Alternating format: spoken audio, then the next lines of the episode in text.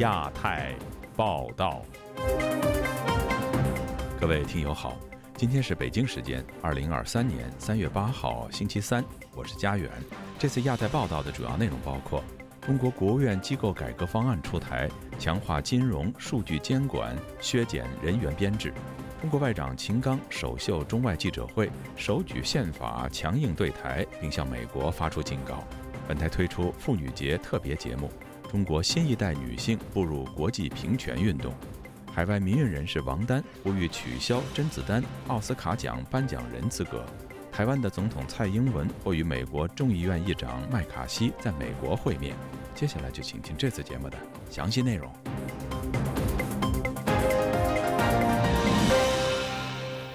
中国国务院机构改革方案除了重新组建科学技术部，还将组建国家金融监督管理总局和国家数据局。该方案将精简国家机关人员编制百分之五。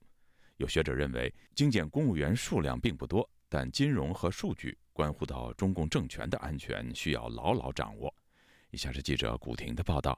中国国务院提出的国家机构改革方案建议组建国家数据局，由国家发改委管理。国务院同时提出组建国家金融监督管理总局，统一负责除证券业之外的金融业管理，强化机构监管，加强风险管理和防范处置。作为国务院直属机构，中国证券监督管理委员会的投资者保护职责划入国家金融监督管理总局。对此，时事评论人士毕海涛当天接受自由亚洲电台采访时表示，此次国务院机构改革方案。可解读为减员增效、精兵简政的道路，反映了历经三年新冠疫情之后，中央财政面临的困难情形。他说：“第二呢，所谓预防金融风险，组建新的国家金融风险管理局，把证监会、银保监会统合成为一个国务院直属的金融管理局。那这当然对中国的金融市场监管来讲，可以说是趋向严格。”对于原先由中央网络安全和信息化委员会办公室承担的职责被纳入了国务院系统，当局称，研究拟定数字中国建设方案，协调推动公共服务和社会治理信息化，促进智慧城市建设，推动信息资源跨行业、跨部门互联互通等，规划国务院国家数据局。毕海涛表示，从设立在北京中关村的国家数据中心大楼可见，当局早有规划。他说。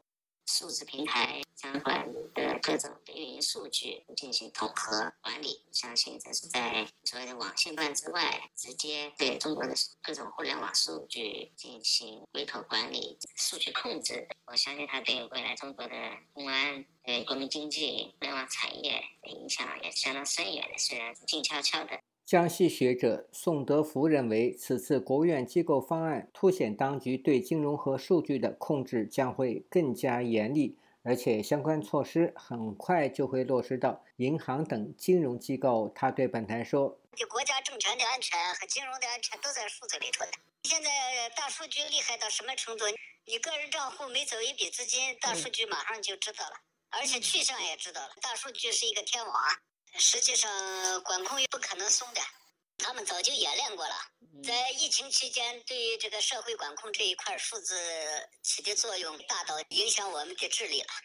在精简中央国家机关人员编制方面，中国国务院提出了中央国家机关各部门人员编制统一按照百分之五的比例进行精简，收回的编制主要用于加强重点领域和重要工作。学者宋德福对本台说。中央精简百分之五人员并不算高，但是高层为了保位子、保票子、保位置、保票子，财政养的人太多呀。今天这精兵简政啊，现在百分之五根本的力度不大。中央级别百分之五的话，底下可能就百分之十、百分之十五了。呃，他的从来都是一个宝塔尖儿吧？你不能说中央减了，底下没了，相相应的底下回来所谓的传达精神、落实精神啊，嗯，这就这一套就开始了。自由亚洲电台记者古婷报道：中国新任外交部长秦刚三月七号在北京举行首场中外记者会。秦刚手举中国宪法，强硬重申对台立场，并威胁美国，如果不踩刹车，必然陷入冲突对抗。有评论认为，中共二十大后，北京正全面开展外交攻势。以下是本台记者黄春梅发自台北的报道。中共十四届全国人大一次会议周二由中国外长秦刚就中国外交政策和对外关系回答中外记者提问。秦刚一开始就揭示，中国国内新冠疫情形势好转，中国外交已经按下了加速键，吹响集结号。在间谍气球事件后，美国国务卿布林肯推迟了赴中访问，美中关系发展备受外界关注。秦刚回应称，无人飞艇事件完全是一起因不可抗力导致的偶发意外事件。他还反控美国制造了一场本可避免的外交危机。如果美方不踩刹车，继续沿着错误的道路狂飙下去，再多的护栏也挡不住脱轨翻车，陷入对抗冲突。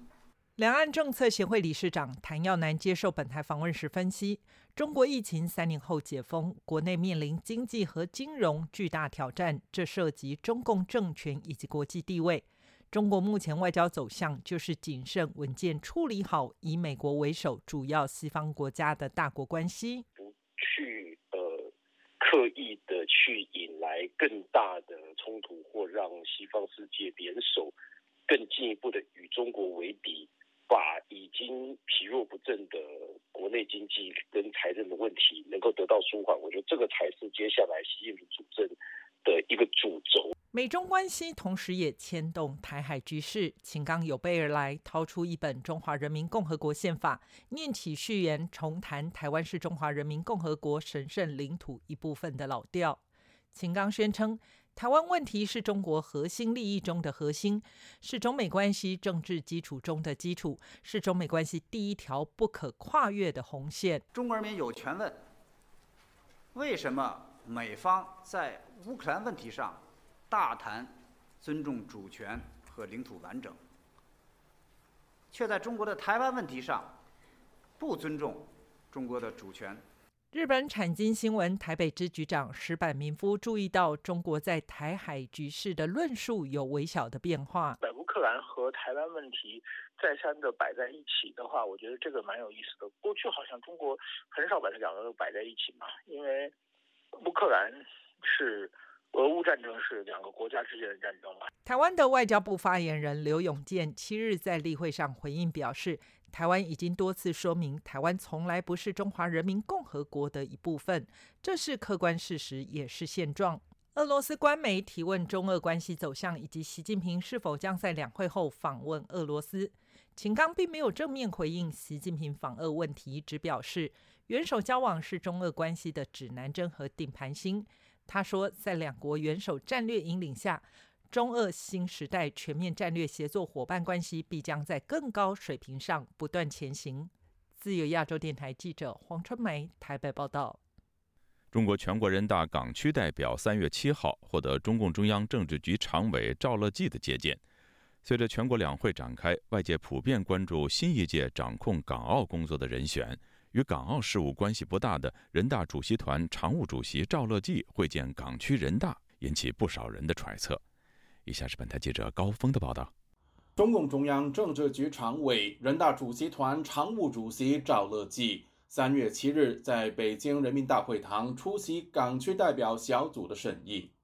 全国人大港区代表马逢国会后引述赵乐际的话说：“过去几年，香港经历了重大转折。”以由乱到治走向由治及兴。中国中央政府在考虑香港问题时，从来都是从国家战略高度和香港长远利益做考量。亦都指出咗咧，未来五年啊，系香马逢国引述赵乐际表示，未来五年是香港实现新阶段的发展局面的关键时刻。赵乐际要求大家拼搏自强，要实现强国的追求，要在实现中华民族伟大复兴的过程，发挥香港的特别优势，做出香港新的贡献。赵乐际希望港区人大代表支持特区施政，维护国家安全，要反对所有干扰破坏“一国两制”大局稳定的人。今年的全国两会将决定多项重要人事任命。包括由谁接替中国国务院副总理韩正主管港澳事务？外界相信，政治局常委当中，王沪宁以及丁薛祥最有可能被委以重任，也因此赵乐际与港区人大会面引起了外界的揣测。有分析认为，政协向来是主责接触港澳台民众的统战机关，因此看好渴望接任全国政协主席的王沪宁会主管港澳事务。香港时评人桑普也认同这个看法。新的一国两制的模式就谋求那个两岸统一嘛，是对准台湾的，所以他对香港跟台湾基本上是希望说那个一盘棋来打了。那如果说香港声称一国两制都是搞得非常糟糕，二零二四年台湾选总统的时候也会被拿出来讲。从中共的角度了，他就希望一个人能够掌管香港跟台湾。近期。港澳办盛传会脱离中国国务院而直属中共中央。桑普相信，将来港澳事务会由习近平独揽大权，王沪宁或任何一位政治局常委都只能充当执行者。而受到美中对抗和国内政治形势的影响，未来北京对香港的形势不会掉以轻心。那很怕香港这个情况会分裂出去，尾大不掉。他还是要怕有很多的人在那边有苗头兴起。从二零一九年十一月，超过八成的议席是区议会由那个民主派当选，他就已经吓怕，所以立国安法要守所谓的完善选举制度，香港的未来只会越来越糟糕。那所以他对于香港的所有的有集会游行示威的那一种权利都会打压。自由亚洲电台记者高峰香港报道。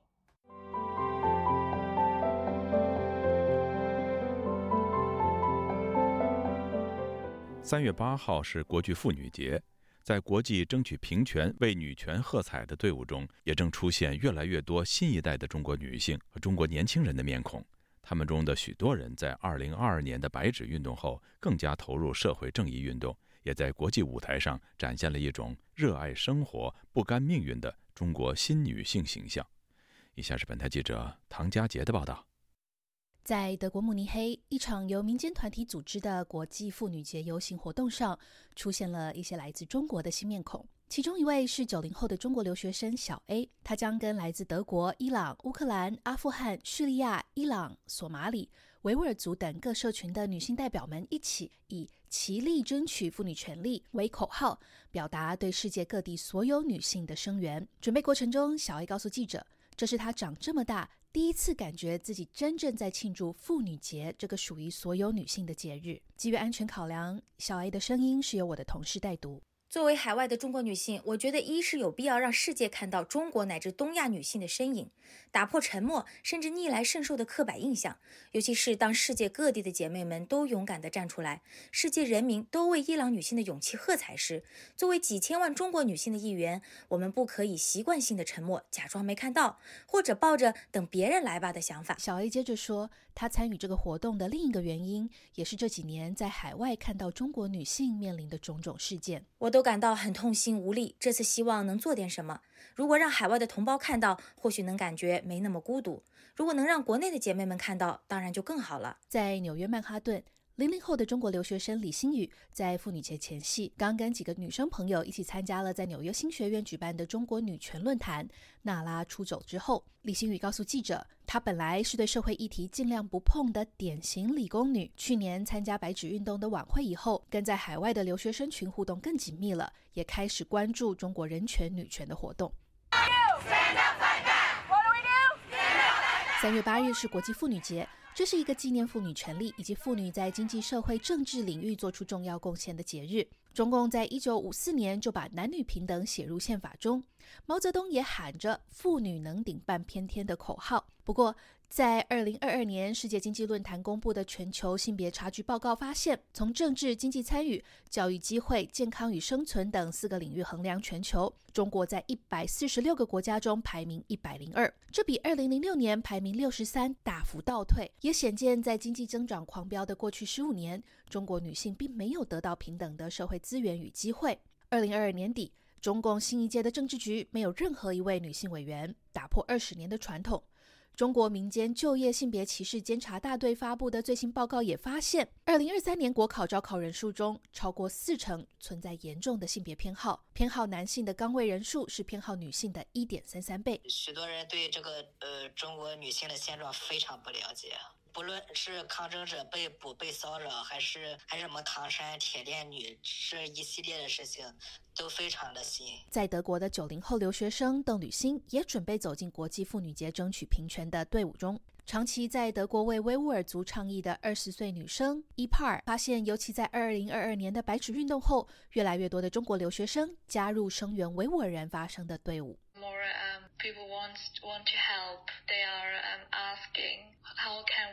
他们会来询问我们，我们能怎么提供帮助呢？你正在做哪些倡议呢？我感到非常感恩，我喜欢与他们互动，一起走在倡议队伍之中。出于安全考量，小 A、李星宇、邓吕欣都是受访者的化名。这是中国海外留学生常面临的现实，他们害怕中共的监控，也担忧在国内的亲友。小 A 说：“即使认清了生活的真相，但我觉得只要是过着自己想要的生活，或者朝着自己想要的生活努力，不管是专注家庭、儿女、事业、学术，都值得为他们高兴。我觉得我们的共同点是热爱生活，不甘命运。热爱生活，不甘命运。他这么定义着新时代的中国女性。”自由亚洲电台记者唐佳杰，华盛顿报道。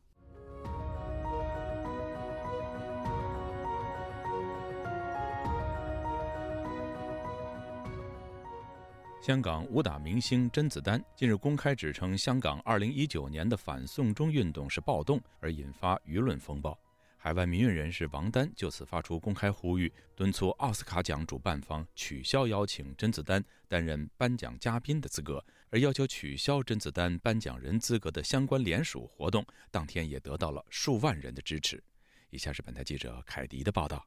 身为中国政协委员的甄子丹。在中国两会开幕前的二月二十八号，接受了英国杂志《GQ Hype》的专访。甄子丹在访谈中表示，二零一九年在香港发生的反送中运动不是抗议，而是暴动。甄子丹还在访谈中盛赞中国的进步，他更点名英国广播公司 BBC 与美国有线电视新闻 CNN 等西方媒体负面报道中国，从不提及其真实面。甄子丹这番表态立即引发众怒。前六四学运领袖、对华中国智库所长王丹三月六号发表推文，称甄子丹的言论是对人民抗争运动的污蔑，是在香港人的伤口上撒盐，更是对主流文明和普世价值的挑战。他呼吁奥斯卡颁奖典礼组织方取消甄子丹参加颁奖典礼的决定，以彰显电影艺术的价值基础。那首先，我觉得甄子丹这样的发言哈是非常恶劣的发言，把香港的这种抗争运动哈，人民争取。权力的运动污蔑为是暴动，这个完全是采用中共的这种说法，而且完全是这个违背事实的说法。王丹认为，更大的问题是在于好莱坞为何能允许甄子丹这样为中共做大外宣的人员来到美国电影艺术的最高殿堂颁奖？这实际上我觉得是允许中共对美国进行思想入侵和文化入侵的问题。这不仅是对甄子丹个人的一个抗议，更主要的是呼吁美国人民警惕。目前移居台湾的香港反送中抗争者汤伟雄，三月四号也在 Change 点 org 网站上发起联署，呼吁奥斯卡颁奖典礼取消邀请甄子丹为颁奖嘉宾。截至发稿，已有六点八万人联署响应。对于甄子丹的言论，美国民间组织香港民主委员会执行总监郭凤仪告诉本台。我听到他的言论是觉得他不配是一个香港人，也不应该说自己是一个香港人，因为他现在，呃，已经完全失去了香港人应该有的价值，而他现在是一个不折不扣的中共的人，也是跟香港人其实是对立的敌人。对于甄子丹为何发表这番力挺中共的言论，一位来自北京因安全原因不愿透露真实姓名的赵女士告诉本台。会舔中国领狗粮啊？那在大陆混到歌星和影星不这么讲，还能怎么讲啊？只不过就是说每个人的良心不一样，随便讲话领狗粮的尺度不一样。另一位因安全原因不愿透露真实姓名的广州网友翟先生告诉本台，甄子丹的讲话可能和他现在在中国大陆很红有关。那么肯定党国会要求他来就香港的事情要表态，你不能沉默。但是我觉得我仍然对甄子丹这样的这种没有一点是非原则，只考虑自己的这个经济利益啊等等，对这样的人的，虽然我我也能对他有有一定的理解，但是还是要鄙视他。截至发稿，奥斯卡颁奖委员会并未就此问题回应本台的质询请求。以上是自由亚洲电台记者凯迪华盛顿报道。河南省商务厅近期带领该省三十九家外贸企业组团前往德国、比利时、瑞士等欧洲国家参加展会、举办活动、开拓市场和抢订单。这是继浙江、广东之后又一支由政府组团赴欧洲的抢订单大军。以下是本台记者古婷的报道。在元宵节之后，中国东南沿海地区的外贸企业订单不但没有增加，反而减少。许多企业被迫暂停招聘工人，这一现象也出现在中国内陆地区。据河南日报报道，三月四日下午，郑州新郑国际机场出发厅，河南省商务厅带队，河南省三十九家外贸企业组团前往德国、比利时、瑞士等欧洲国家参加展会、举办活动、拓展市场、抢订单。此次行程最重要的是参加在德国举行的德国国际研磨技术与设备展。时事评论人士李思海本周二接受本台采访时表示，除了江苏、浙江等地的外贸企业接不到订单，现在湖南、河南一些企业的长期客户也不再下单。这固然是疫情风控措施的原因，也考虑到中美之间的关系恶化，很难恢复。他说。做外贸的企业和外面的投资肯定都是受影响，再加上这几年美国和中国的关系一直在恶化，特别是欧洲、日本包括台湾关系不好以后，肯定会减少在这边的投资，逐渐的把这边的生产线呀，比如移到什么越南呀、印度啊、印尼啊，所以他这个出去抢订单前景并不是特别看好，因为做生意的话不会说谈一次就能成嘛。也有舆论认为，中国的营商环境已经告别了十多年前的繁荣时代。李思海认为，中国疫情清零政策、中美关系恶化，以及政府在外资企业设立中共党支部等各种因素，导致西方企业家对中国政府的不信任。就在三周前，广东省政府部门也组团到香港抢订单。据《南方日报》二月十三日报道，由广东省政府部门、商协会和企业代表等二十二人组成的佛山经贸团前往香港拉客户、抢订单。中山市商务部门组织三十一人前往阿联酋参展。各地政府还为商家出境。抢订单、提供机票补贴等资助。熟悉中国政治与经济环境的资深媒体人何方舟周二接受本台采访时表示：“中国外贸出口下降已经持续了一段时间。中国的政治制度和社会形态是导致经济下滑的主因。这种与西方世界的差异在新冠疫情期间异常突出，也让商家望而却步。”他说：“所以在这样一个制度体系下。”去招商，在经历了近十年来对经济的这种打压、对外商的这种各种限制，再加上疫情，再去招商，我估计应该会无功而返。中西方在对待尊重与平等、契约等等这些事情上，专制国家认为制度是我定的，我想改就改，已经是分道扬镳了。去年十二月四日，浙江省商务厅等省级部门相关负责人及企业代表组成的队伍前往德国、法国抢订单，寻求与西方国家的合作机会。据浙江媒体报道，一支九十六人组成的抢单团出发前往日本，队伍中有来自。嘉兴、宁波、湖州等地的外贸人，还有市商务局外办、防空办等部门组成的后勤组，他们将参加日本 AFF 纺织服装展，并与当地知名公司洽谈新项目。有浙江网民上周五发出“当地外贸团回国，大多老板空手而归”的文章，结果遭到屏蔽。自由亚洲电台记者古婷报道。